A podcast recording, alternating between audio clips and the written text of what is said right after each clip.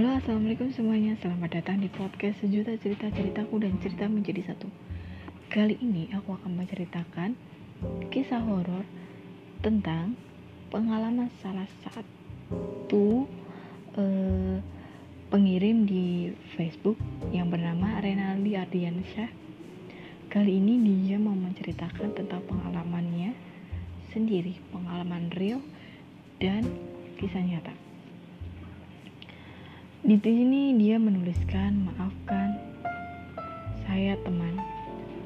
Oke, sebelum kita lanjut ke ceritanya, terima kasih untuk kalian yang sudah mendengarkan, yang sudah share dan like, dan terima kasih untuk yang sudah berkunjung ke YouTube. Jangan lupa like, komen, dan subscribe. Oke, kita lanjut. Sebelum lanjut, siapkan diri kamu dan tengok di belakang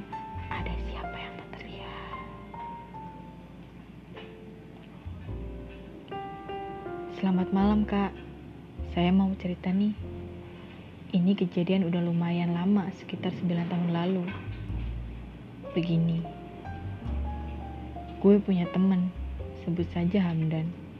Gue sama dia tuh udah bisa dibilang temen deket. Satu kampung, satu sekolah, nggak sekelas sih, dia kakak kelas gue. Singkat cerita, waktu itu kita pergi buat bermain sepak bola di lapangan setelah agak lama main bola gue kecapean. Gue bilang sama dia gue udah aja deh mau nonton aja. Setelah itu gue istirahat. Karena ke kebiasaan dia suka pakai kalung ke mana-mana. Waktu itu dia nitipin kalungnya ke gue karena gue udah nggak main. Oke okay lah dititipin tuh ke, ke gue dan gue simpen di saku celana gue karena gue kecapean gue agak teledor jadi kalungnya hilang dan dia marah banget sama gue minta ganti yang baru. Karena merasa bukan salah gue, gue nggak mau ganti tuh kalung sampai akhirnya gue nggak gantiin dan kita nggak temenan lagi gara-gara kalung hilang. Singkat ceritanya, empat hari setelah kejadian itu, sekitar sore menjelang maghrib, gue disuruh nyokap buat beli sesuatu ke warung seberang jalan. Setelah mau jalan pulang, tiba-tiba di jalan gue dicegah sama motor kakaknya Hamdan. Dia cewek terus nanya gue dengan ratu muka panik. Rel lihat Hamdan gak karena gue udah gak main sama dia gue bilang. Gak tahu kak. Udah empat hari ini gak ketemu. Karena gue gak tahu apa yang terjadi ya gue biasa aja. Setelah gue di rumah tiba-tiba ada pengumuman lewat speaker atau toa masjid. Bahwa Hamdan hilang dan dicariin keluarganya. Gue panik dong. Kenapa nggak biasanya orang main gak pulang maghrib di panggil lewat speaker masjid gue cuma merasa heran aja waktu itu.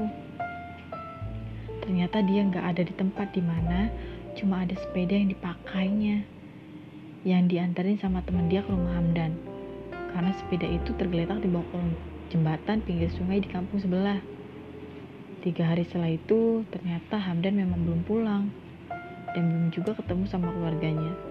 Gue bingung ke mana sih dia saat itu jujur gue udah feeling bahwa memang ada sesuatu yang terjadi sama dia. Hari keempat setelah itu, speaker masjid kembali membuat pengumuman. Dan itu kabar duka. Innalillahi wa innalillahi roji'un telah pulang ke rahmatullah saudara Hamdan. Ya lanjutannya, jujur gue shock banget. Gak nyangka di umur dia yang masih muda dia sudah meninggal memang umur gak ada yang tahu. Gue pun sama nyokap melayat ke rumahnya. Setelah di rumahnya gue lebih shock lagi karena setelah ada pengumuman di masjid jenazah dia belum ada di rumah. Gue bingung kenapa sudah ada pengumuman dia meninggal kalau dia belum di rumah? Ternyata kabar yang lebih shock lagi baru gue tahu. Ternyata dia meninggal karena tenggelam. Dan dia diketemukan setelah empat hari mengambang di sungai daerah orang. Dia diketemukan karena ditemukan warga setempat yang melihat mayat mengambang di tumpukan sampah sungai. Gue nangis banget waktu itu, sedih campur aduk. Perasaan bersalah gue karena nggak berteman baik sampai akhir hayatnya.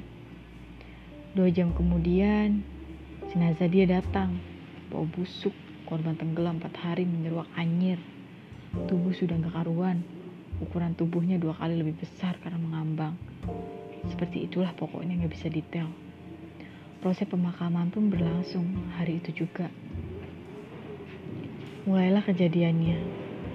Dua hari setelah dikubur, waktu itu malam Sabtu jam 12 malam. Hujan deras banget. Gue sekeluarga tidur seperti biasanya. Tapi keesokan harinya tetangga gue Pak Asep bilang ke orang tua gue. Katanya semalam dia bangun tidur karena haus dan dia lihat ada orang sumuran gue hujan-hujanan di depan rumah gue sambil nyindir di pagar depan rumah gue nyamper gue. Dia bilang dia bilang orang itu terus manggil nama gue. Ray Ray ayo main. Karena dia ragu sama penglihatan orang baru bangun tidur apalagi kondisi lampu luar rumah dimatiin. Dia nyalain lampu luar rumah. Saat dia lihat kembali ke arah luar rumah dia kaget orang itu nggak ada di depan pagar melainkan ada di depan pintu rumah gue sambil pegang kaca pintu gue dan hilang dalam sekejap. Gue kaget dengerin cerita tetangga gue siapa dia? Soalnya nggak pakai nggak ini nggak nggak apa ya nggak make sense banget sih ada yang nyamperin gue hujan-hujanan jam 12 malam dan hilang dalam sekejap. Wallahu alam. Gue cuma bisa ngedoain sama minta maaf ke dia lewat doa gue. Oke kak, terima kasih untuk dibacain cerita gue. Wassalamualaikum warahmatullahi wabarakatuh. Oh,